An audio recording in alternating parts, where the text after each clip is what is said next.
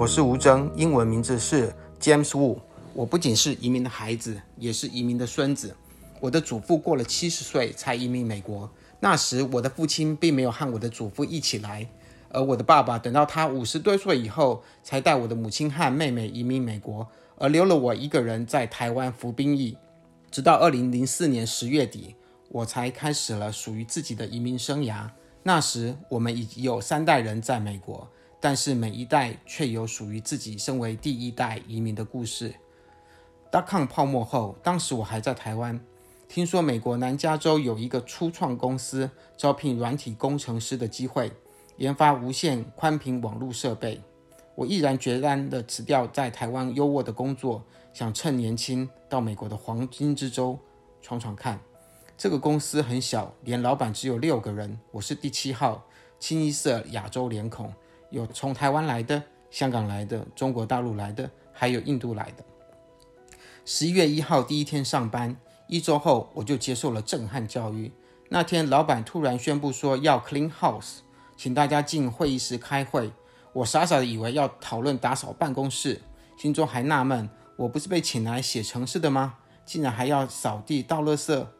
但是会议中只有谈到产品开发的工作项目。听不出任何有关清理办公室的事，我想可能是自己英文不好，听错了。会议结束后，回到办公桌区，竟然发现一个座位被清空。啊，原来我们在开会时，那位印度同事被开除，请出办公室了。这是我移民美国生涯第一个记忆深刻的故事，也是人生中第一次见识到科技公司开除员工的过程。过了一个月，老板又开除了另一个员工，公司只剩下五个人。我们五个人每天工作十二个小时，早上九点到晚上九点，一周工作六天。老板自己也是这样做。那一年，除了星期天，我们只放了感恩节和圣诞节两天假。感恩节那天假还是从下午五点才开始。原本以为美国南加州是加南美地。对我这个新移民却成了地狱。这样做了一年多，我们终于完成第一个阶段的产品开发。两台没有网路线的相接、没有 WiFi 连线的电脑，一端传送电影档案，另一端可以立即播放。当然，现在听起来不稀奇了。在当时，我们五个人竟然已经实现今天流行的四 G 串流平台技术。老板说，产品应该有自己的名字。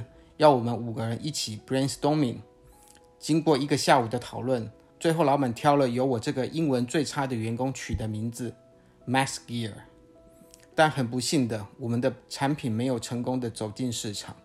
当时曾痛苦的考虑是否要回台湾，因为对一个在美国没有学历、没有人脉的我来说，英文表达没有自信，只有一年多在美国工作的经验，要寻找新工作。是一个严峻的考验，绝对需要无比的勇气。